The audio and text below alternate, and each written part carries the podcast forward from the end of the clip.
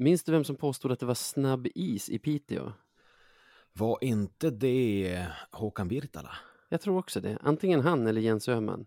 Det var ju under våran division 1-sväng. Men jag, har var- också för mig att det var Virtala. Kan det vara det Öhman? Jag blir osäker du, när du säger det. Jag har lite upprättelse för vem det än var i alla fall. för jag har ju en kollega vars sambo spelar med Tyresö Hanviken i norra allettan. Och de var ju uppe och spöade Piteå förra helgen. Och när vi pratade om det sen på måndagen så sa jag på skämt så här, ja det är ju väldigt snabb is där uppe. Eh, tänkte det här är ett skämt som bara Löven-fans förstår. Och då var hon så här, ja ah, jag vet, Oskar sa också det. Och jag bara, va? alltså killen som har varit där och spelat, va? Vad menar du? Så här, eller snabb och snabb, den var liksom hårdare och liksom bättre än alla andra isar de har spelat på. Så det är ju, det är ju något med isen där. Det är något med isen i Piteå. Good times, boys. Let's keep the fucking shit train rolling. Take it to the final destination.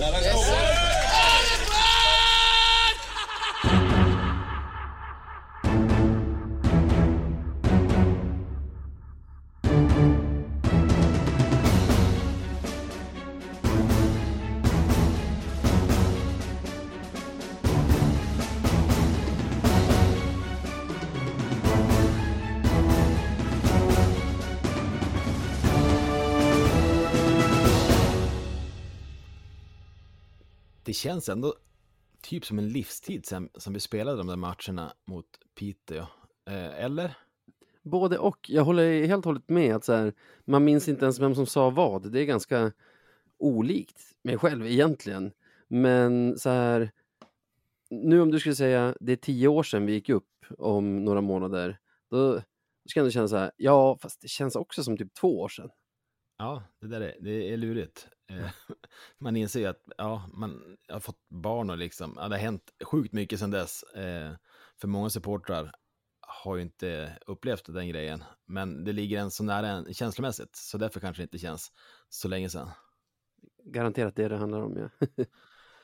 Men Hur är det med dig, Manne? Ja, men det är, det är svinbra. Jag har haft en så himla härlig helg. Jag fick spendera hela lördagen i en musikstudio och spela in musik. Och, eh, ja, men det kändes som att jag varit ung på nytt.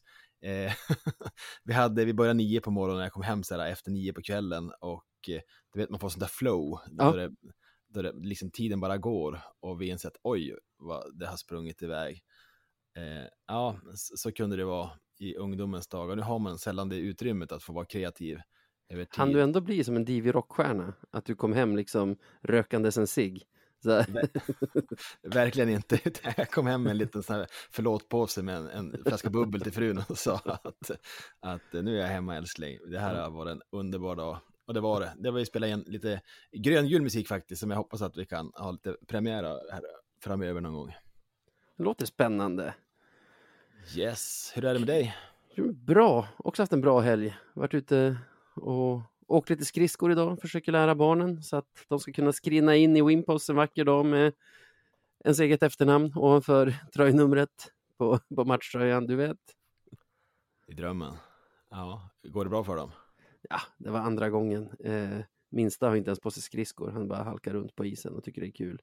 Större, hon kunde faktiskt åka nu utan att man höll i henne i alla fall. Det är ju otroligt. Men du, det har ju spelats hockey också.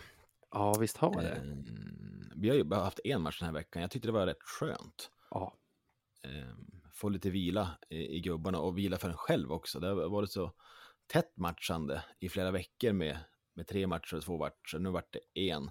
Och att det dessutom blev en vinst, om en på, på straffar, så var det så kändes det bra.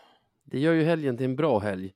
Och som lövare tycker jag också att det är himla skönt att vi inte har spelat för att liksom, vi har ju hela tiden sedan nyår känns det som haft att vi har spelat en eller två matcher fler än alla lag runt om oss i serien så det har varit nästan omöjligt att veta hur vi ligger till egentligen. Nu har ju hela topp 6 lika antal spelade matcher och det är ju skönt för då kan man ju läsa tabellen på ett rimligt sätt liksom. Ja, det känns ju helt otroligt att det äntligen liksom är en riktig tabell igen.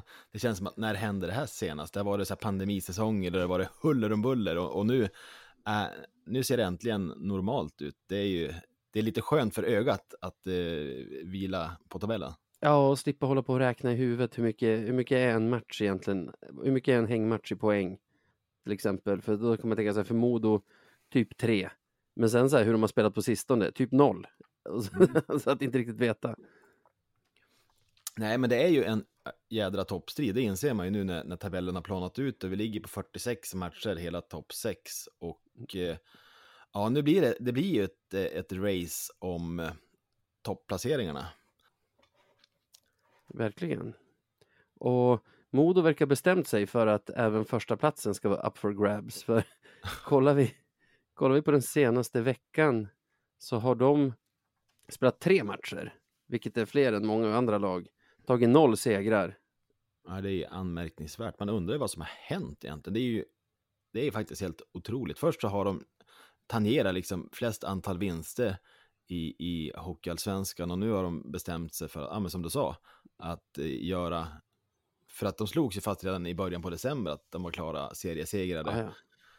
Och, eh, Jag kommer ju det- snart få krypa till korset. Jag måste redan krypa till korset om att det finns en kamp i alla fall om första platsen. Jag är inte redo att släppa att Modo kommer vinna serien. Det har jag tror jag till och med lovat i någon podd eller livesändningar. Men eh, alltså, det tar ju inte slut. För jag har tänkt, när de kom in i någon sorts formsvacka, att ja, det där händer alla topplag när seriesegern är säkrad och man börjar fokusera om. Och, och sen så här, oj, det drar ut lite på tiden den här formsvackan. Men så här, de kommer börja växa. HV började ju växa där i slutet av grundserien förra året, även om de inte hade haft en så lång svacka. Men sen följde de upp det med tre nya förluster. Det, det är något som inte står rätt till där. Nej, jag, jag gjorde ett litet utslag idag på de tio senaste matcherna. Då snittar ju Modo alltså 1,1 poäng i snitt. Och det är ju, det är ju bottenlags eh, poäng. Ja, då snackar vi ju 57-58 poäng över en säsong. Ja, Och det är ju playout-garanti på det. ja, men det är det. Så, så ska man liksom räkna på de poängen, att Modo ska fortsätta snitta så, då kommer ju första platsen att ryka. Och andra och tredje typ. Ja, men typ. Det, men det känns ju helt osannolikt att de ska fortsätta vara så här äh, ruggigt. Menar, hitta sätt att förlora varje match. Ja, alltså om man ska använda någon sorts bakåtlogik och säga en tabell ljuger ju inte. De är det bästa laget. Hur länge kan det bästa laget fortsätta ta en poäng per match? Nej, men det ska inte gå. De har ju, de har ju sex matcher kvar. Och det är inte superlätt. De har Västervik, Djurgården, Kristianstad, Tingsryd, Tälje och Karlskoga de sista matcherna. Tre av de matcherna är ju mot topp sex motstånd. Ja, så att, det där kommer bli tufft. Eh, De som har bäst snitt just nu de senaste tio matcherna, det är ju Karlskoga och Mora som snittar 2,3 poäng. Ja, du hör ju att jag har gjort lite matteläxa idag. Ja, för ja. att- ja. för att, eh, så att, eh, ja, och, och, och vi, vi sni- vi snittar 2,2, det är också väldigt bra. Det är toppen. Ja, skulle vi hålla de här snitten så då vinner vi serien eh, strax före Mora. Alltså 2,2 är ju en siffra som om du håller det över en hel säsong så landar du alltså på 100, vad, vad landar vi på? 104 plus typ 10, 114 poäng. Det är ju, det är ju seriesegrarsiffror, alltså Ja, men, med bred marginal. Absolut. Nej, det, är, det, det kommer att bli tufft. Eh, om man kollar lite längre ner så har ju eh, Karlskoga gått som tåget. Ja, Eh, lite under radarn på något sätt, fast den inte är det. För folk pratar mycket om deras fina form, alltså på tv och så. Och liksom hur många de har vunnit de senaste tio och så. Men det är som att ingen riktigt tar det där på allvar och ser dem som en utmanare ändå, utan man blir ändå förvånad när man ser hur de hakar på i tabellen och bara är två poäng efter Södertälje till exempel, som vi alla är livrädda för. Och det. Ja men exakt, de har tagit nio poäng den här veckan, klivit om Djurgården och eh, ja, jag tror inte att Djurgården kommer att komma ikapp nu utan, utan att Karlskoga, de, de smyger med där. Men det lag som kanske utmanar mest av alla, det är ju Mora IK. Så det kanske är dags att vi tar och eh, ringer upp en moring för att se hur det står till kring Siljan. Absolut, så gör vi. Ja, inte ringer jag det inte. Ja, vem fan är du då? Och då har vi med oss Erik Norin som bland annat driver podcasten Sarg ut som en hockeypodcast och han följer Mora IK. Det är väl därför du är här idag. Välkommen Erik! Eh, stort tack! Ja, men det är väl det är därför jag är inbjuden i alla fall som Mora IK-supporter och eh, det, det är jag så gärna. Eh, så att, stort tack för att jag får vara med. Vi är väl rätt imponerade av Mora egentligen hela vägen sedan typ nyår, eller vad säger du Manne? Ja, det måste vara ganska goda tider att vara Mora-supporter dessa dagar. ja, nej men det är ju Alltså jag, jag, kan knappt sätta ord på det själv, men att, att, att jag trodde att vi skulle göra liksom en bättre säsong än de senaste säsongerna. Jag trodde vi skulle vara med och verkligen utmana om en direkt slutspelsplats. Eh, men jag vågade ju absolut inte drömma om att vi skulle vara, vara i det här läget med sex omgångar kvar. Med läge på liksom topp två i stort sett. Men varför är ni där då? Vad beror det på? Eh, nej men som jag, som jag ser det, Mora liksom eh, man pratar ju från klubben alltid om att man jobbar i treårsperioder. Vi har ju inte av, för vi har ju inte Björklövens budget exempelvis, vi har inte Modos budget och inte laget som kommer ner från SHLs budget, då, HV förra året, Djurgården i år. Eh, så att man jobbar ju i treårsperioder där man ju värvar spelare som kanske inte har de bästa statsen som man sen liksom jobbar på att utveckla så att de ett tredje år ska kunna vara betydligt, betydligt bättre än vad kanske deras lönekuvert visar om man ska hårdra det. Då. Eh, och den här säsongen så har ju spelare som, jag tänker framförallt på Kalle Mikitinak, eh, Anton Heikkinen, Isak Hens, Kristoffer eh, Gunnarsson, eh, ja men man, man, kan ju nämna hur många som helst. Eh, de har ju steppat upp till en nivå som är att de är bra allsvenska spelare på riktigt. Samtidigt som man då prickar värvningarna och inte minst Axel Sundberg som ju är kanske årets värvning i allsvenskan vi ser till eh, vad han har presterat. Plus att Fabian Ilstedt nu då har kommit igång, Eh, och Johannes Johannesen är ju en klassback liksom. Eh, så i takt med det så har, då bildar man ju liksom på samma sätt så som Björklöven bygger sitt lag upplever jag, men att man har tre nästan producerande kedjor. Eh, och vilket gör att vi, trots en betydligt lägre lönebudget, ja men jag upplever ju nästan att vi matchar Björklöven, kanske inte helt breddmässigt, eh, men, men nästan ändå. Att vi matchar bredden med topplagen både och spetsen, den sitter vi ju inne på. Jag menar Ljunggren Persson, där vet vi vad vi får. Eh, så att vi har spetsen och vi matchar även bredden med fler producenter. Och då är det som någonstans blir nyckeln, att man nu har fått de här spelarna att öka sig 10-15 procent från vad de var förra året. Det här som du är inne på nu, att fler har liksom pitchat in den här säsongen, det ser man ju i statistiken också. Förra säsongen hade ni fem spelare som gjorde fler än 20 poäng. Nu har ni redan tio som är över där. Men sen känns det väl också som att ert målvaktspar har lyckats över förväntan den här säsongen, eller? Eh, ja, men helt klart. Där var väl med all rätta liksom de största frågetecknet i försäsongen. Framförallt efter Andreas Ljunggrens förra säsong som var inte ens i närheten av vad han presterade i Tingsryd. Det har han ju presterat i år. Eh, så att vi har ju två, två bra målvakter och det känns det känns inte heller, tycker jag, jag vet inte hur ni känner där, men om man ser till, till alla lag i Hockeyallsvenskan så känner man kanske inte riktigt att det är målvaktspositionen som man satsar på fullblodigt helt. Alltså inget ont om Voutilainen och inget ont om Pironen Ljunggren, men det är ju det är kanske målvakter som man kanske inte har lagt liksom det tyngsta krutet på målvaktssidan, utan man har en fullgod hockeysvensk målvakt, men sen lägger man krutet på liksom producerande utspelare. Eh, vi har väl producerande backar också, Strandell och Johannesson. Det upplevde jag inte att ni hade tidigare heller, att ni, att ni liksom producerade så mycket från blå som ni gör den här säsongen. Är det en, är det en korrekt analys? Eh, nej, men inte, inte på samma bredd. Jag tycker ju även att, eh, ja men Isak Jens nämnde, jag tycker Jonathan Myrenberg också, de bidrar kanske inte jätte, alltså det kanske inte är poäng, men de bidrar ju offensivt på ett annat sätt. Eh, Axel Bergqvist gjorde ju väldigt mycket poäng förra året, men det var ju också bara, bara han. De andra var ju mer defensiva knäckta då som skulle hålla borta målet från, ja men hålla borta bossarna från att göra mål. Nu är det ju liksom hela femman ska ju vara med på isen och, och bidra. Eh, och det är ju oftast det som man känner, det är då man känner, mår som allra bäst. När vi har långa byten, det är backar bakom mål och det är forwards uppe vid blå och alla liksom. Men alla är trygga med pucken vart de än har den någonstans. Liksom. Mm. Jag tänker, Eh, ni har ju återigen en tränare som känns väldigt intressant. Eh, vad gör Johan Hedberg med, med Mora? Eh, men han har ju genom, alltså han tror ju på sin idé och har ju genom, liksom från det att han kom, trott på att så här ska ishockey bedrivas, så här vill jag spela.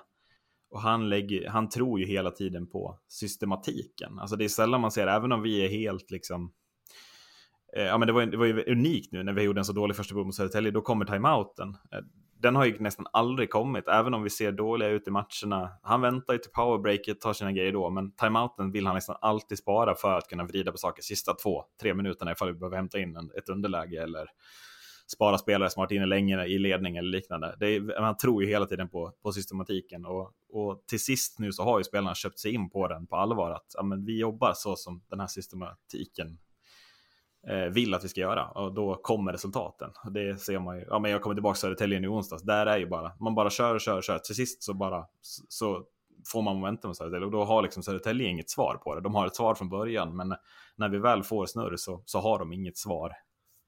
Upplever jag och det är en styrka som jag, jag känner mig väldigt nöjd med. Det.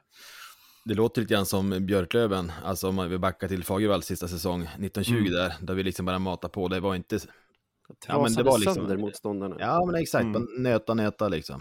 Och nästan, eh. nästan som mest om, om man råkade släppa in ett mål i första perioden, att liksom på något sätt att det väckte björnen i, i laget. Mm. Då, nästan som bäst då när de Liksom... Jag, jag, jag, tror att det tär mycket på en motståndare också. Att, ja, Södertälje kommer ut och gör i stort sett en perfekt bortaperiod tycker jag. Man, man drar ner på tempot, man får publiken att bli lite så lite sömniga trötta. Man gör 1-0 på att en av våra backar går bort sig. Utnyttjar att PP har 2-0 med sig in. Det är liksom drömmen på bortaplan att få precis det och ändå så tappar man det tillbaka. Så att, ja, precis som du säger, man väcker björnen men man bara pumpar och pumpar och pumpar och till sist så, så finns det liksom inget svar. Eh, och det ja, kan man upprätthålla det under ett helt slutspel så kommer ju det ge resultat såklart. Med, med det tajta matchandet så är det, ja, det blir intressant att se. Jag är lite nyfiken på hur ni runt klubben känner nu inför det som komma ska med slutspel och det, för jag tror att många runt om Mora har sett er ganska länge som ett lag som kanske har en lite för tidig formtopp nu här under början på våren, men som har börjat väga över till att de här slutar ju inte vara bra och har börjat se er kanske först nu som en, som en contender mm. till en SHL-plats. Hur, hur går de tankarna i, i Dalarna? Eh, nej, men alltså jag upplever att klubben, vi tror ju på det och har ju trott på det ända sedan vi började ta liksom massa segrar i rad.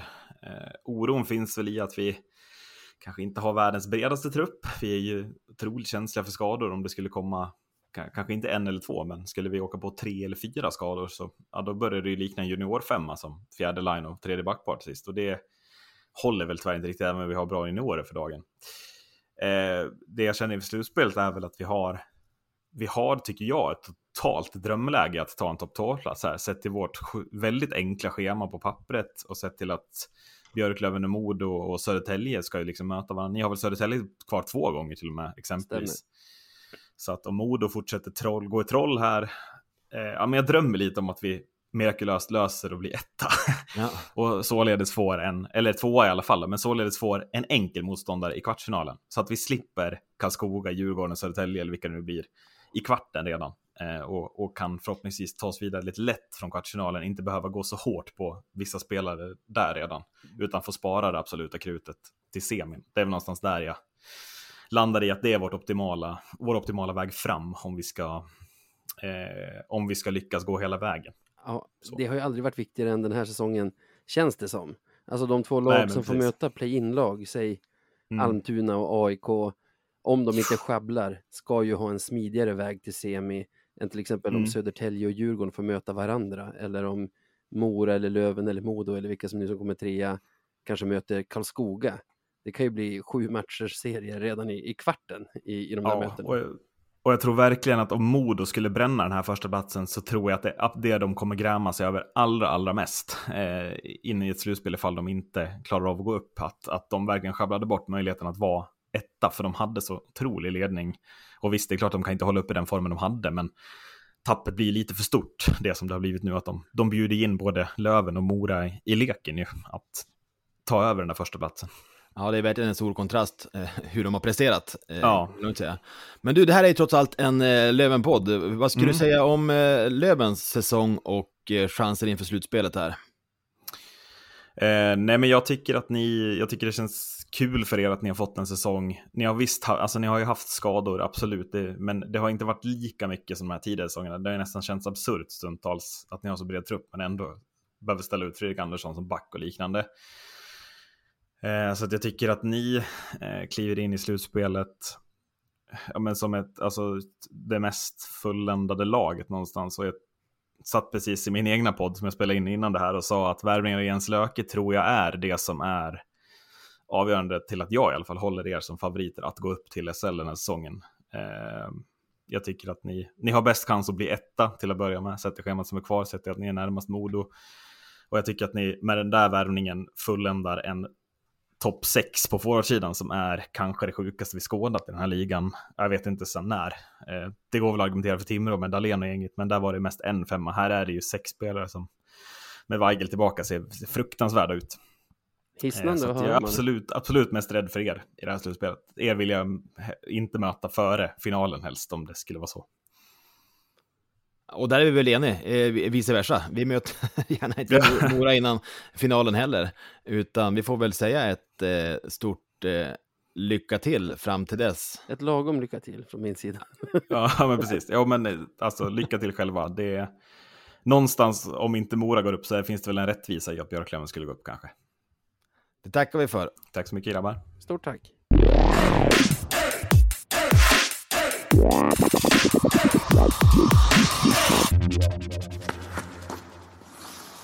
Ja, men då har vi ju avhandlat toppstriden för tillfället känns det som. Om vi blickar lite längre ner i tabellen så är det ju tajt runt alla streck egentligen. Men om vi ska kika lite grann på play-in-lagen så är det ju egentligen eh, Vita Hästen, Västerås, Kristianstad som det står emellan. Eh, Tingsryd är ju lite avhängda i det racet.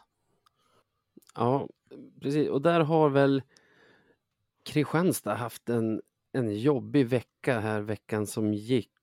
Spelat tre matcher, bara vunnit en. Tappade väl en 3-1 ledning mot Västerås som ju är en av konkurrenterna där också. Så det man sig nog över just nu när de faktiskt, när det är det som är skillnaden mellan de två till vilka som får fortsätta spela efter 52 omgångar. Så är det. De, de började veckan rätt kul faktiskt, eh, då de mötte AIK redan på måndagen. Och eh, för att knyta an lite grann till AIK så, så avslutar de ju veckan innan med att eh, förlora sista perioden mot eh, eh, Karlskoga med 5-0. Just. Sen öppnar de den nya veckan med att förlora första perioden mot Kristianstad med 5-0.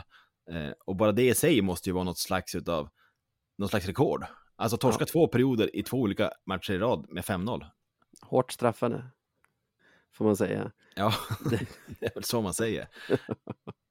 Nej, men det, jag, jag känner med Kristianstad att de har varit så här över hela säsongen ett lag som man känner, de här kan nog placera sig högt bland play-in-lagen till att ah, kommer de ens gå till slutspel överhuvudtaget? Och nu efter veckan som gick lutar ju nästan mer åt det hållet. Att det, det kanske är de här fyra som är där nu, Almtuna, AIK, Vita Hästen, Västerås, som, som kanske blir de som får göra upp i, i play-in till våren. Eller hur, hur läser du trenderna? Mm. Ja, men Västerås känns ju alltid aktuella i och med att ja, men, ny tränare nu och man vet inte riktigt vad de har fått för effekt på det där tränarbytet heller.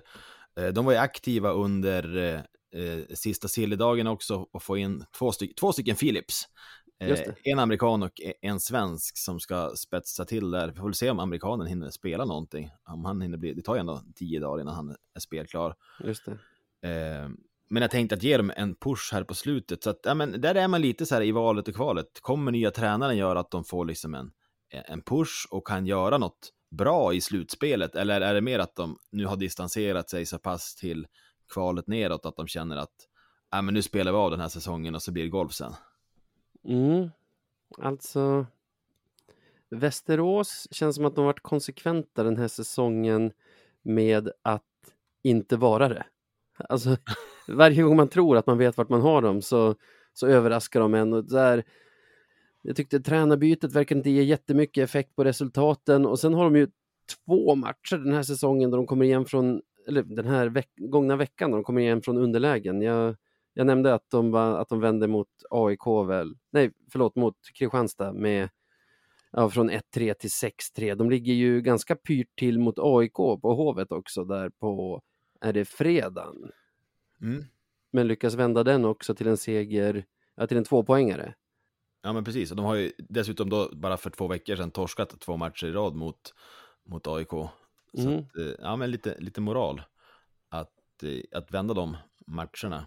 Så Ja, nu som tror ju jag, här får Västerås en boost. Nu, nu kommer de att segla upp som ett etablerat play-in-lag här och landa 8-9. Så just därför så kommer de väl överraska en igen och ta tre raka torsk och vara digna där nere runt 10, 11, 12 istället. Och, och att man ska vara rädd för att förlora dem. Ja, däremot så tror jag att Kristianstad, de har större potential än både Vita Hästen och Västerås att ställa till det för laget som de ska möta i en kvartsfinal. För man vet ju hur matcherna mot Kristianstad är. Det är ju verkligen eh, rock'n'roll. Jag såg den här matchen mot, eh, mot AIK på, på måndagen. Och man ser ju inte så ofta Kristianstad, men det är precis samma upplevelse som när vi möter dem. Det är liksom plattan i mattan, full gas. Och eh, ja, men det blir ju rörigt. Ibland så går det vägen och ibland så går det verkligen inte vägen.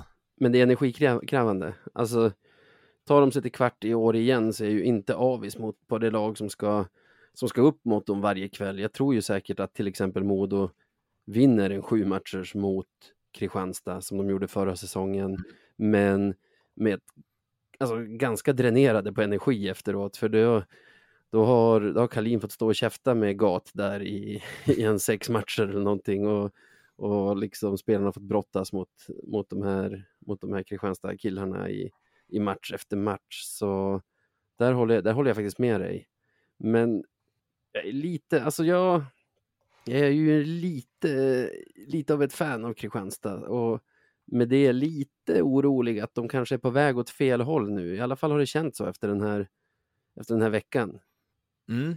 Nej men absolut, det finns ju alla möjligheter för dem att missa så att säga. De, de är väl inte liksom i riskzonen för kvalspel riktigt och Östersund och eh, går, går dåligt och, och Västervik, de är ju redan avhängda så att neråt är det nog inte så mycket orosmoln för deras del. Jag har, det är bara ett litet sidospår, men jag har funderat en del på GAT. Jag tänker att det är ändå ett, ett, ett tränarnamn som kan komma att bli någonting i Hockey-Sverige och vad hans nästa steg skulle vara. För just med hur han driver på det här laget hade ju varit väldigt intressant att se i en annan förening med lite större förutsättningar. Um, Han kommer ju från Rögle, kan man, eller det är i alla fall för mig är han ju en Rögle-profil. ja, Och han känns ju inte som en personlighet som, som Chris Abbott, är det väl som är sportchef i Rögle, har någonting emot. Om man säger så. nej.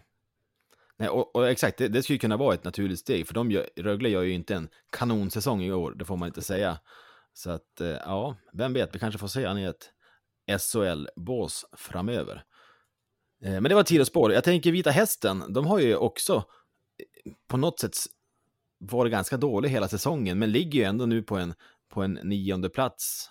Um, säljer förvisso iväg kaptenen här, men vad tror vi om deras fortsatta spel? De smyger ju med och så här. Man kan säga vad man vill om Modos form just nu.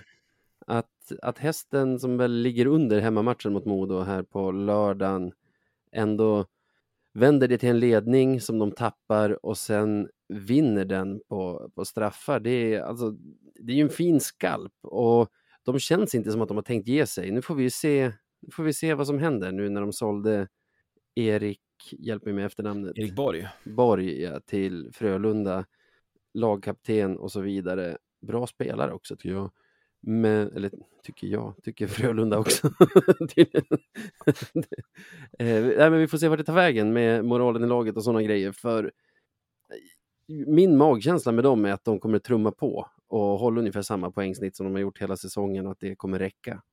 Mm. Om man ser på hela paketet play-in-lag som är nu, Almtuna, AIK, Hästen, Västerås, så visst känns ändå Almtuna och AIK som snäppet över de andra. Ja, det skulle jag säga. Skulle Att jag faktiskt Att säga. den där första platsen kan vara ganska viktig för att, för att få en bra kvartsfinal. För att alltså, även om, alltså det känns ju alltid som att när man ska till Almtuna att det ska vara vinst. Men de är, de är luriga. Och jag som ofta åker dit känner ju inte så. Det... Nästan tvärtom. Men nej, de, de är luriga och Almtuna har ju varit ganska konsekvent över säsongen. Jag vet att de har haft lite streaks åt olika håll. De hade väl fem raka förluster någon gång i höstas. Jag tror de var uppe på fyra raka förluster när vi slog dem här för några veckor sedan. Men har ju haft ett konsekvent spel som har gjort att poängen ändå har tickat in på, på ett sätt som har gjort att de har väl legat runt sjunde platsen ett bra tag nu. Mm. Ja, det är sinnessjukt med de resurserna de har. Eh, Kimby fick väl för övrigt något slags pris den här veckan också, eh, som eh, typ årets coach. Och det måste ju anses som väldigt välförtjänt i så fall. Ja, det känns rimligt. De, alltså, vad ska man säga, stannar vi, blir vi kvar på andra platsen så är det inte omöjligt att det är de vi möter i en kvart. Och det är ju ett, vad ska man säga, det är ju en bra motståndare att få. Jag säger inte att vi slår ut dem hur lätt som helst, men det är en bra motståndare att få jämfört med till exempel Djurgården som bara är på placeringen ovanför. Mm, Men de kan ju ändå ställa till det för en. Ja, så är det. Det skulle ju kännas helt sjukt att åka ur Hockeyallsvenskan i, i Gränby ishall. Skulle ändå ha något. Det skulle, det ska, ja, det ska ju vara lite Löven att, eh, att göra det. Men det är ju fantastiskt att det är, eh, det, det är liv kring alla strecken. Um, det är väl, Precis. För de vi har pratat om nu, så här, Kristianstad och Tingsryd, de är ju inte helt på helt säker mark från play-in, där det skiljer från Östersund som ligger på trettonde plats, bara två poäng upp till Tingsryd, som dessutom har spelat en match mer, och bara sex poäng upp till Kristianstad. mm. Och som sagt, med sex omgångar kvar, då applicerar vi som vanligt regeln. En poäng per omgång kan man ta in. Just det. Eh, och då är det ju, ska Östersund ta in sex poäng på Kristianstad, eller egentligen sju, för de har ju sämst målskillnad i, i serien också. Mm. Så att Kristianstad borde väl kanske kunna lösa, men Tingsryd, absolut, de ligger ju verkligen i, i farozon där. Men kollar man då på Östersunds trend så är ju inte den kanon. Nej. Vad har vi där? Ja, jag vet inte, men de har ju alltså Jag- sen typ halva vunnit en serien. av tio eller något. Ja, exakt. Och sen halva serien så är de ju ett bottenlag. De hade väl en sån klassisk rush i början av serien som de har levt på fram tills, tills nu.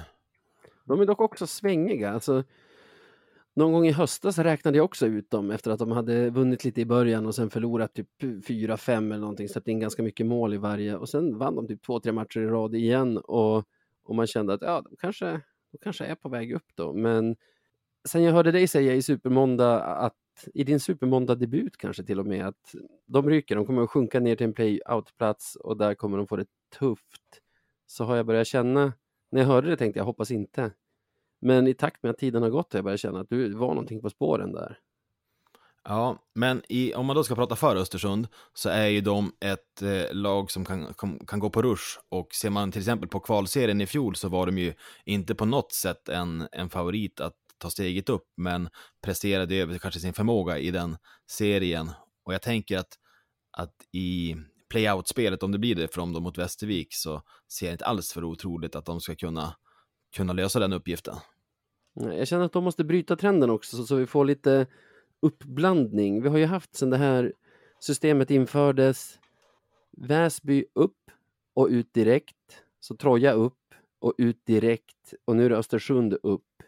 Det är för att få lite, för att få lite uppblandat, få se lite nya lag och så, så hoppas man ändå att de löser det. Ja, och Västervik, de har vi, den målgingen kanske vi skulle kunna klara oss utan. Jag känner mig helt klar med Västervik. det gör jag på riktigt. De hade en viss skärm med Georgsson och Karlin. Men den här säsongen, när de har torskat så mycket som de har gjort och dessutom, du vet, säljer av, säljer av sina spelare när de fortfarande har massor att spela om. Det, det känns som att den där var en kvartsfinalseger mot Södertälje för två år sedan. Kanske får vara piken på, på sagan om Västervik som slutar här i mars, april, när det nu är. Ja, men exakt. Eh, två veckor kvar av, av grundserien och vi sitter här och säger att, att det är spännande, men vi vet ingenting. Det här kan gå hur som helst. Ja, det är väl egentligen liksom essensen av det vi har sagt om alla, alla strider här. Att det är helt omöjligt att sia om. Och alltså, om vi ska ta helheten kan jag känna så här. Modo känns ju som att de är på väg ner mot en andra, tredje plats. Men säg att de vinner sin nästa match som väl är Västervik hemma. Får råg i ryggen, slår Djurgården hemma och bara farten. då, då känns det som att de kan vara på ett vinnarspår igen och liksom pricka in formen lagom till slutspelet istället. Och, och som du sa med Östersund, de, de kan svänga åt ena hållet och sen svänga tillbaka åt andra hållet och, och slippa den där playouten, kanske till och med vara och nosa på play-in-plats. Och, nej, jag vet inte vad jag ska säga, det, det känns helt ovisst. Ja, det är bara att instämma. Mer ovisst än någonsin. Så jag tänker att vi tar och kilar vidare till den här grejen. Bravo! Excellente! Magnifico!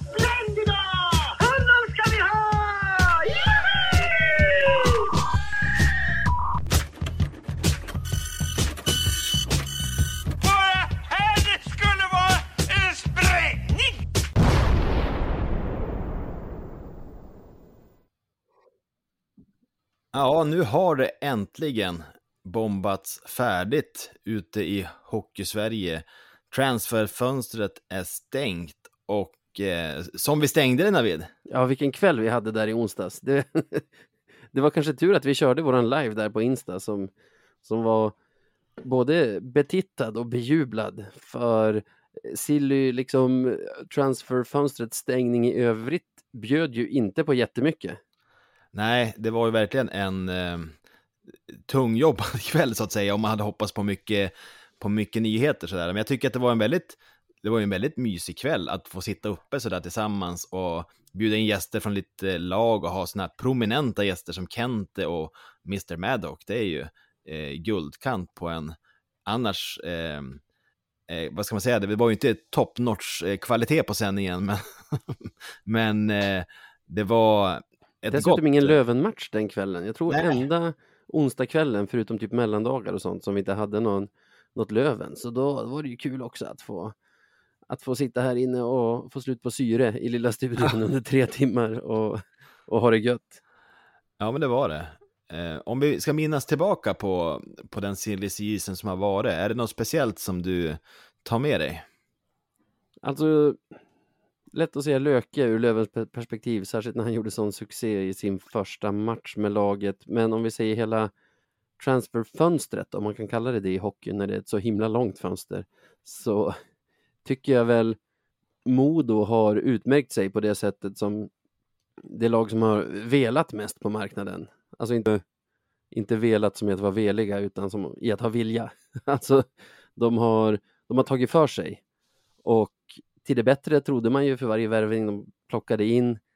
Tror också i slutändan att man kommer att tycka att det var bra av dem att göra de här värvningarna. Men som det känns just nu har ju inte någonting blivit bättre i Modo av att göra de här förändringarna i truppen. Nej, ska man, nej, exakt. De här tre sena värvningarna som de gör, de har ju inte ännu det, det är som sagt, det går inte att sammanfatta nu, för det är i slutspelet det gäller, men, men sen när man kommer så har de ju bara blivit sämre.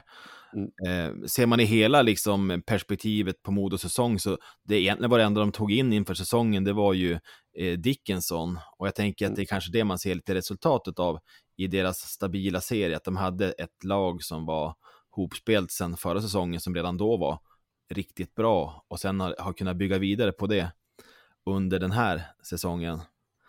Ehm, Sen har får- det något med Västerås, de har ju verkligen känt sig för och testat lite olika grejer och nu tog de in två stycken här vid transfer deadline. Jag vet inte, han som de tog från Halmstad, har, har han varit i spel nu?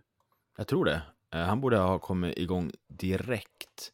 Det var kul, jag tyckte det var lite förvirrande att båda hette Filip. Eh, Ja. En med PH, en med F, men... men eh, Det är Filip nej, Larsson jag pratar om väl, från Halmstad, från Halmstad Hammers. Och så har Exakt. vi amerikansk-ryssen, Filip Lagunov. Ja, exakt. Ja, men jag var inne på det lite tidigare, jag tycker det är en supermärklig värvning. Alltså ta hit en SHL-kille nu som... Det är ju inte säkert att, att Västerås överhuvudtaget kommer att kunna spela någon match i princip med honom.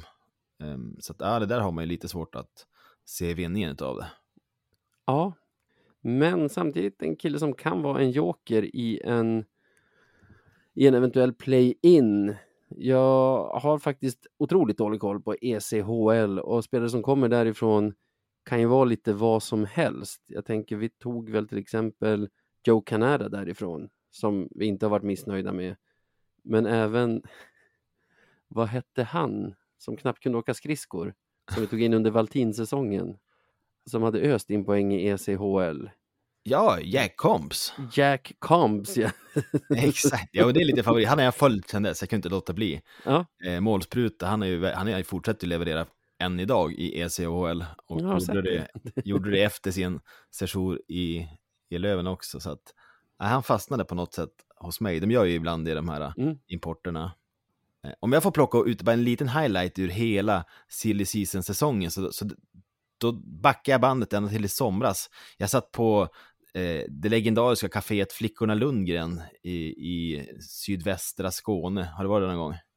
Inte en endaste gång tror jag. Sydvästra säger du. Är det runt Falsterbo skanör eller vad? Ja, men det, nej, det ligger mellan, eh, utanför Ängelholm ska jag säga egentligen. Ah, Okej, okej, okej. Eh, man ser bort mot Torekov och de här finare mm. delarna.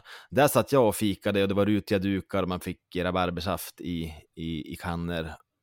Och eh, så plingade det till en Kenticam och då, då vi presenterade Kilki, Poli och Fortier. Och ja, men det är sådär, eh, det var lite grann som när de presenterade Hutchings, Wessel och Crandall.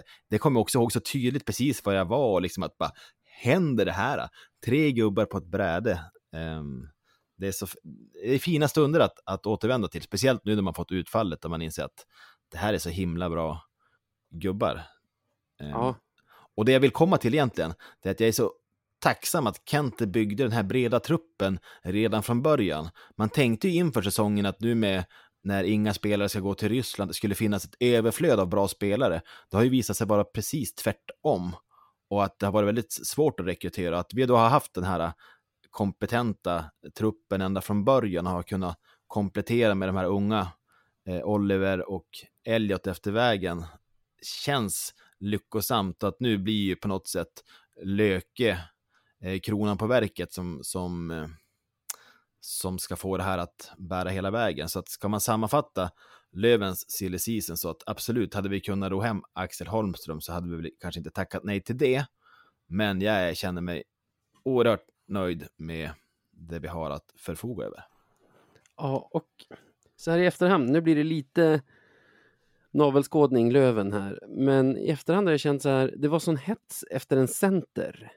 Och det är klart, går Weigel sönder igen, eller Olofsson gör det, eller Freddan försvinner igen, eller, eller Fitzgerald, så, så kommer man ju önska att Axel Holmström fanns där.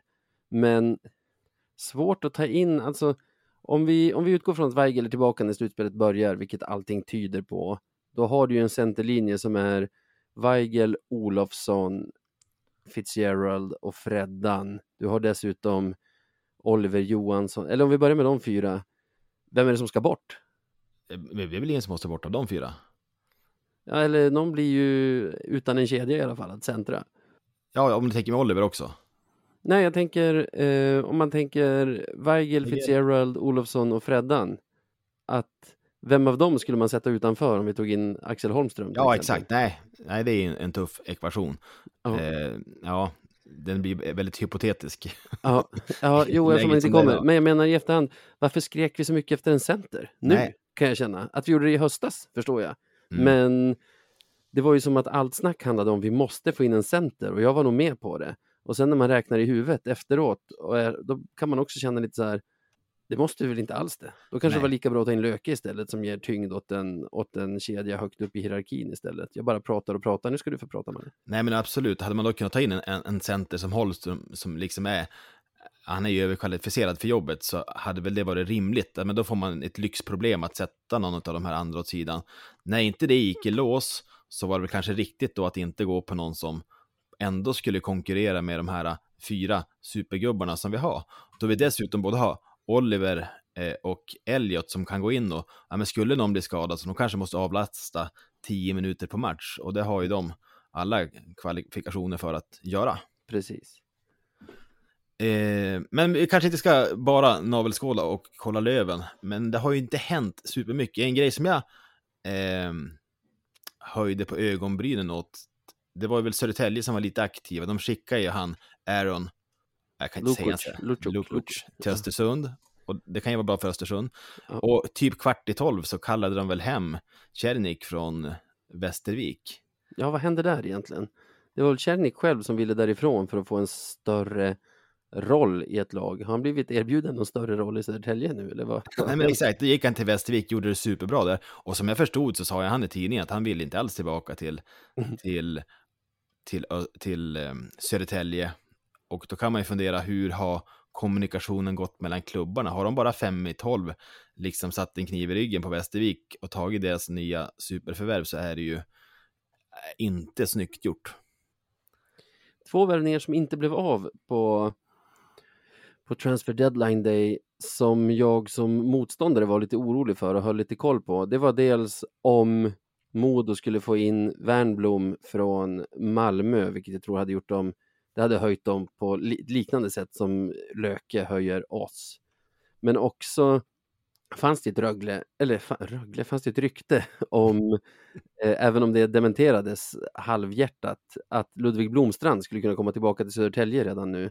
Och det hade ju breddat deras offensiv på ett behövligt sätt också, för det är väl deras enda brist egentligen just nu, att de inte har så mycket bredd på spetsen, som man säger, på Mm. forwardsidan. Så den hade jag tyckt som motståndare, alltså som objektivt som objektiv hade jag sagt bra värvning. Som lövare hade jag känt i magen att aj, aj, aj, det här var inte så bra. Exakt. Nej, eh, den är vi glad att den också gick i stöpet. Och då får det väl vara rättvist då. Vi bommade alla tre klubbar varsin eh, spetsvärvning där i slutdagarna. Ja, och med det så kan vi väl egentligen stänga årets silly season. Ja, ganska händelsefattig, men ändå över. Bra sammanfattat. Ta inte han riktigt än, utan känn lugnet.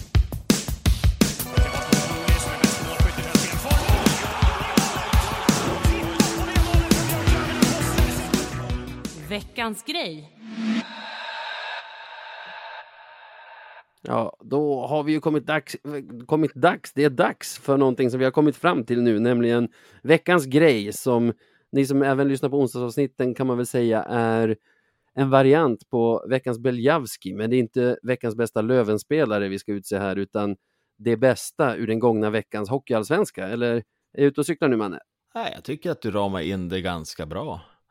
Veckans grej. Det har ju hänt ganska mycket. Jag tycker det har varit några veckor innan den här veckan som har varit lite så här äh, vardagslugnt. Men det är som att nu har allting tajtat ihop sig och, och det börjar hända lite mer grejer. Och jag själv har fastnat för fredagskvällen i, i Winpos.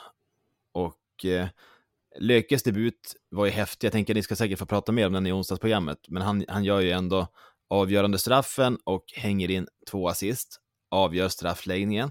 Men det är inte det som är veckans grej, utan jag sitter eh, i, det hörnet där han åker, där han firar, så kommer hela laget mot honom. Och den som kommer först av alla i, i full fart och liksom är typ den gladaste människan på jorden, det är Scott Pooley. Mm. Eh, och jag tycker att det här sätter fingret på, ja, men både så, vi har pratat om han som person så många gånger om hur mycket han bidrar med den här eh, positiviteten och det, men men jag har lyssnat lite grann på han, Fredrik Sö- Söderström, du vet experten. Ja. Och han har varit inne så mycket på att men ska man ha stjärnor eller importer i ett lag så måste de vara stjärnor. Mm. Och, och då kan man tänka när det kommer in en kille som Poli att, eller förlåt, som Löke, att Poli skulle känna sig hotad på något vis eller känna att men nu kommer någon kille som ska ta våran plats och de, de fick bland annat starta powerplay med, med Lökes lina flera gånger och att han då är killen som, som möter upp eh, Löke först av alla och liksom omfamnar honom och när det är dags för, eh, för eh, att liksom gå av isen så då skickar han ut Löke igen och säger att mm. ta ett varv med klacken nu sådär. Mm. Ja, det var rörande på något vis. Ja, och där har ju vi en erfarenhet av att vara mer Modo, alltså har värvat in ganska mycket under en säsong och man har kanske inte tänkt på att det har gjort speciellt mycket med gruppdynamiken och om det har det eller inte vet jag inte, varken hos oss eller Modo, men det har nog någonting för gruppdynamiken att vi har hållit det ganska snålt med gubbar in och att när det kommer liksom en stjärna in sett över hela säsongen så så ändrar det inte dynamiken så mycket utan det blir ganska snabbt en gubbe i gänget. Och jag, jag håller med, jag såg också de där bilderna på och noterade att det var just Poli som var först fram. Att det här är inte en gubbe som känner sig hotad av Löke på något sätt utan av vad det såg ut i alla fall, bara överlycklig över Mm. att ha en till duktig kille i laget. Ja, det är, det är fint. Så för mig är, är, Scott Polis fina beteende veckans grej. Mm. Har du något i lådan? Ja, en grej som jag tycker är lite otäck som Löven-supporter, men som på ett objektivt plan för Hockeyallsvenskan ändå är en grej. Det är, jag vet inte om det är Moras vecka eller om det är Moras vändning mot, mot Södertälje där i, jag vill säga onsdags, när de ligger under med 2-0 efter första och ja, Erik pratade om den tidigare här. De verkligen matar in sig i, i, i den matchen och på ett ganska övertygande sätt tar över spelet, lyckas bara komma till 2-2 på full tid och behöver tror jag åtta straffar för att göra Mm. straffläggningens enda mål. Men den här veckan var Mora ändå ett lag som gick från, vad ska man säga, gick från ett lag som jag såg på, de är med där uppe, de kanske kan störa något av de andra lagen i ett slutspel, till att känna, de här är rätt giftiga faktiskt. Mm. Ja, man blir lite orolig eh, då man hör Erik berätta om Mora, då han själv känner att de är den här maskinen som, som Mm. maler ner motståndaren. Han säger att de har tre lines som liksom bara nöter på och nöter på. För som objekt, eller som inte som, men, när man ser på Mora utifrån så är det ändå lätt att stirra sig blind på topparna. Men att de har den här eh, breda spetsen i, i tre lines som kan eh, vara tungan på vågen. Ja, men det skrämmer en ganska mycket faktiskt. Ja, och han nämner ju, alltså själv skulle man ju kanske ha nämnt så här Anton Heikkinen, Kevin Hancock, han, mail, han nämner ju sånt som eh, Axel Sundberg till exempel, eh, Kalle Mikitinak som man inte har jättebra koll på som utomstående, men som när man kollar siffrorna checks out. Det är liksom 33 och 32 poäng. Det, det finns en bredd där som man kanske inte helt räknade med skulle finnas. Och veckans grej, det kan också vara de senaste veckornas grej, men jag tycker, för mig blev de den här veckan en contender till SHL-plats.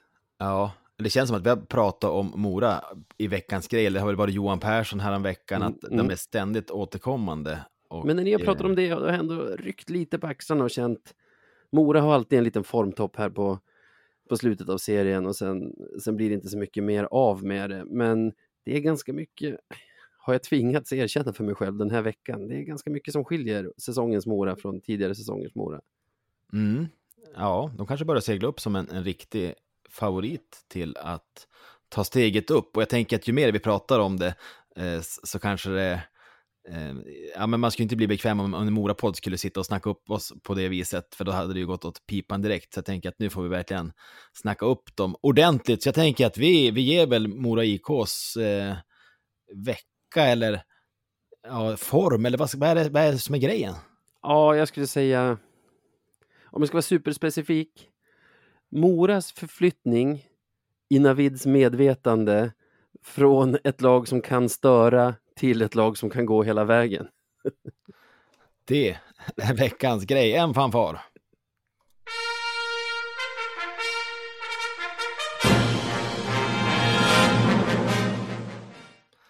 Ja, och då ska vi ha ett annat perspektiv också, nämligen...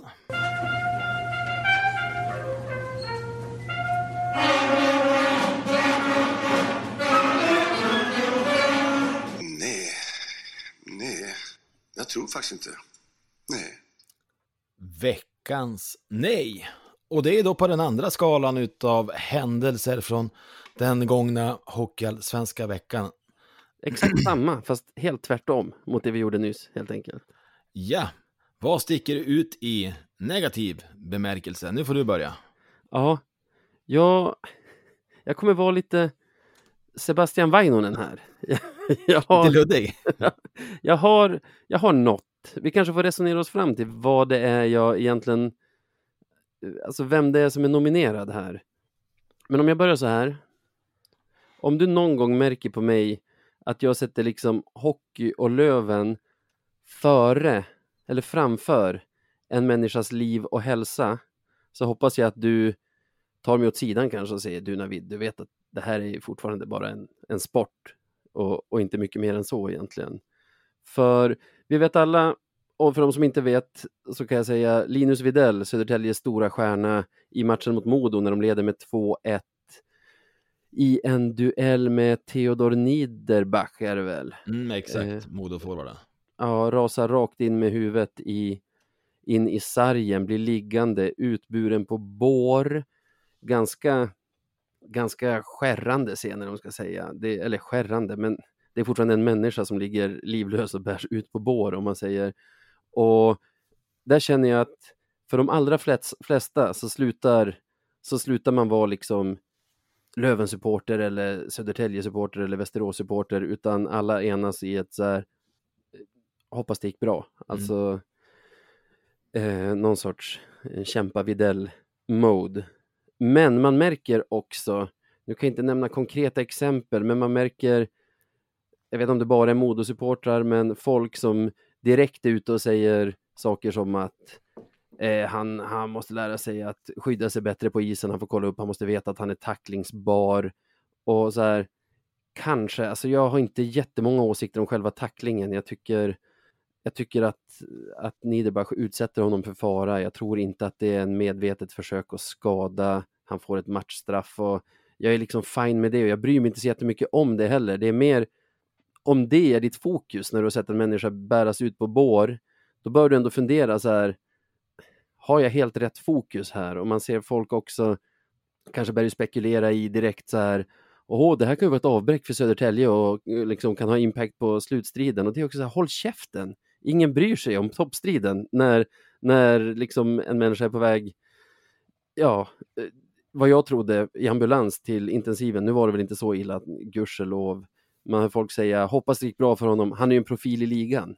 Mm. Och det är ju också en sån här, ja, och en människa. Vadå om man inte vore en profil i ligan, om man vore liksom högerforward i fjärde kedjan hade du inte tyckt hoppas det går bra för honom? Alltså, alla som fokuserar på någonting annat än usch, hoppas verkligen det gick bra här, kan jag bli trött på i en sån situation. Och kanske är blödig, jag vet inte. Det, jag fattar ju att det är fortfarande en hockeyserie som ska avgöras och det, men att liksom samma kväll sitta och fokusera på någonting annat känns konstigt och man undrar om de personerna reflekterar själva i efterhand.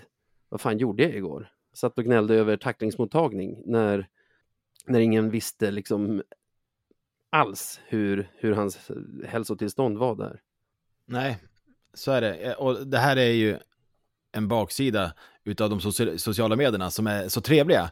Att eh, ja, men det här sker i affekt och man ser på sitt lag eh, en liksom lördag kväll var det va? Att filtret finns inte där. Fredag kväll tror jag. Jag tror det var samtidigt som vår Djurgårdsmatch. Just det. Förlåt, ja, fortsätt. Så, exakt. Att eh, ja, men det här filtret finns inte på plats och eh, då... Ja, men det blir verkligen inte bra. Vart är fokus egentligen? Ehm, jag, jag fick såna flashbacks till ja, men den gången då Kim vart tacklad av eh, Robin Jakobsson och han ligger sådär på isen och man, läser flödet och när diskussionen då handlar om själva utövandet eller om det var rätt eller fel så, så känns fokuset tokigt. Ja, jag kommer aldrig glömma faktiskt.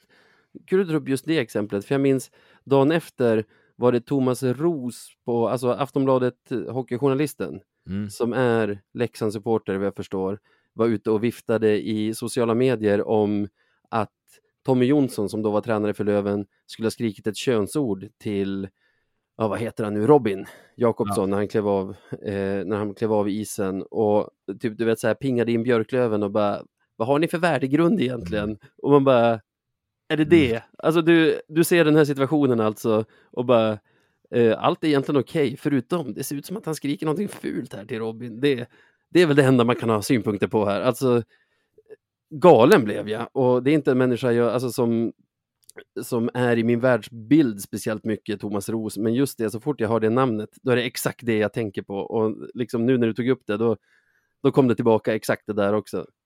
Ja, och, och det sätter ju fingret på att när våra lag är inblandade så handlar man inte så som man borde, utan det är väldigt, det är otroligt märkligt att, att ett hockeylag kan göra att man tappar all liksom, eh, all moralisk kompass som finns och tycker att, äh, men, jag ser det bara, bara ur den här vinkeln och ja, det är väldigt märkligt.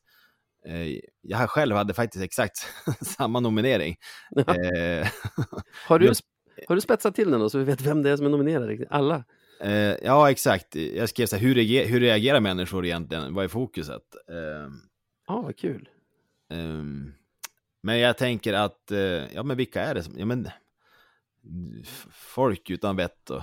Ja, man kan inte säga Modosupportrar för det är långt ifrån alla Modosupportrar. Alltså, Nej, nej. de, de flesta, eller jag tror en minoritet som håller på och tjafsar om tacklingen och det är inte bara i Modokretsar heller som man hör så här, ja, undrar hur det här kan påverka toppstriden. Alltså, det är lite varstans. Ja, och jag tänker att man ska inte heller sätta sig på för höga hästar, för det finns ju ändå lätt, alltså det är lätt hänt att man kan dras med i en sån här debatt och att man liksom, man hamnar i, i en diskussion som man kanske inte är helt bekväm i. Och jag tänker att det är väl någon slags kollektivt eh, ansvar eller oansvar som, som ges uttryck här.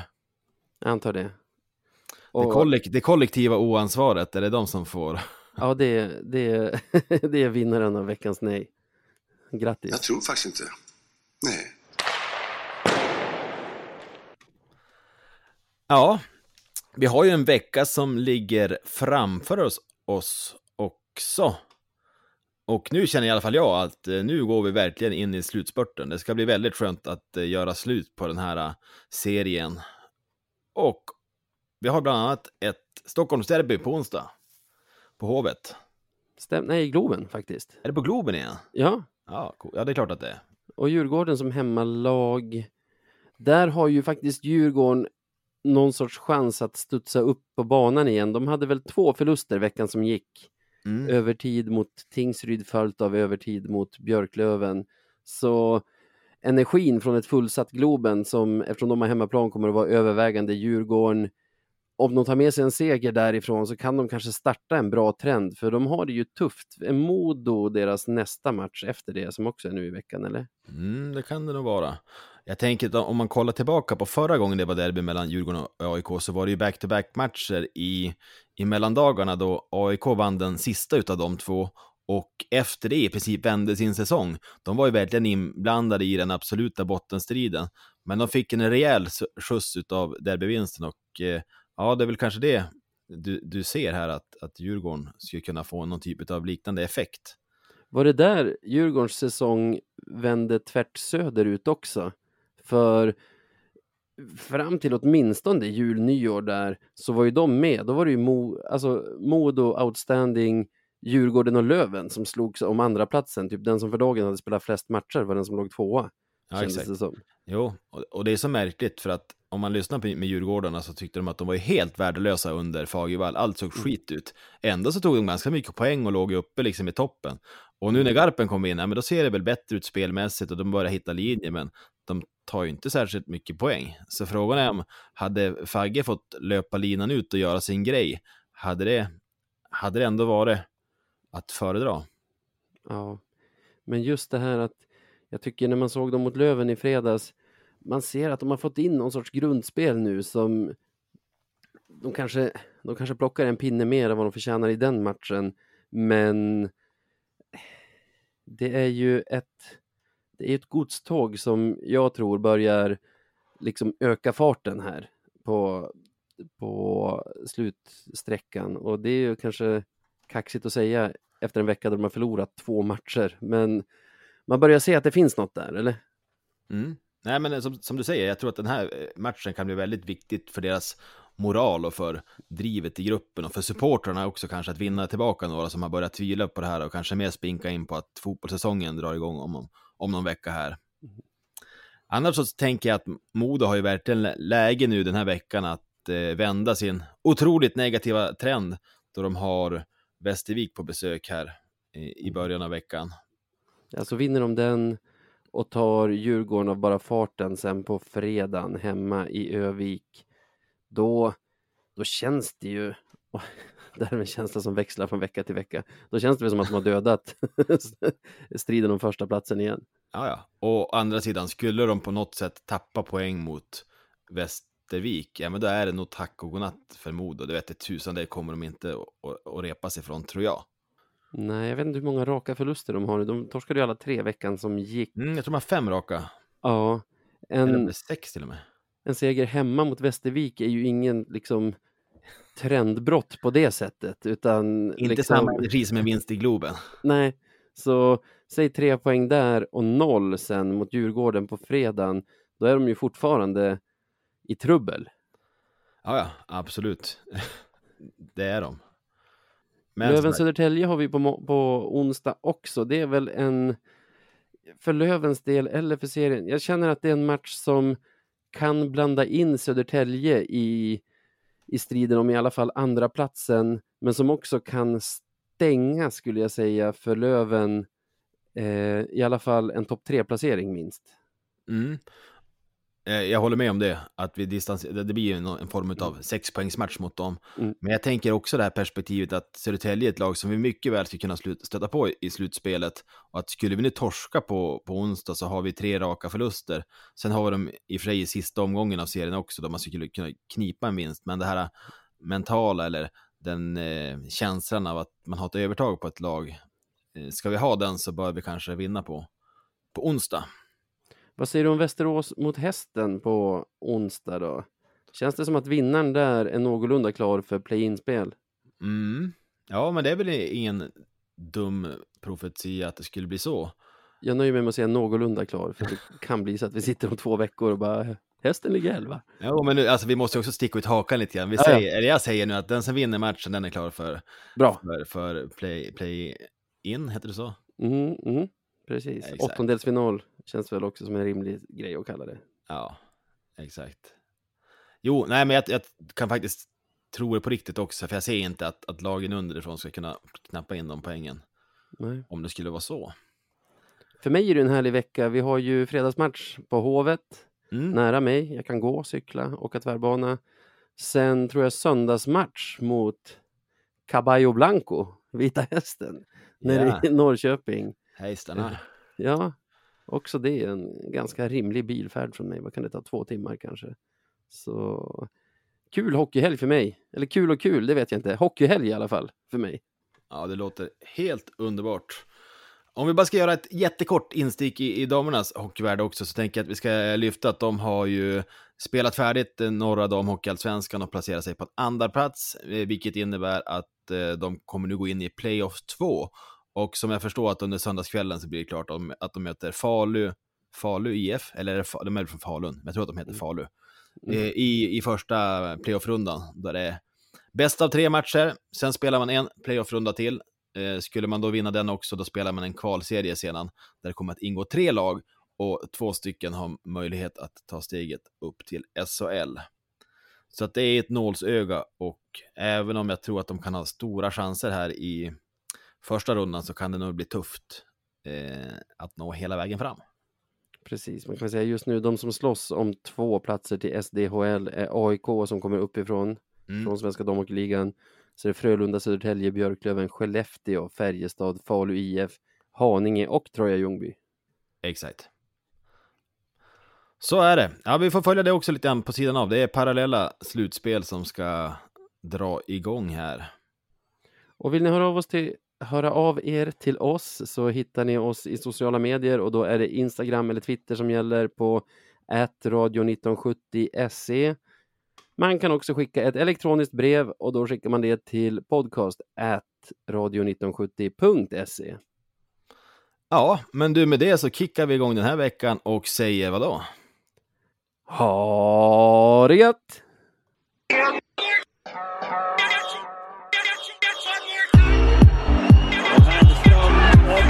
Och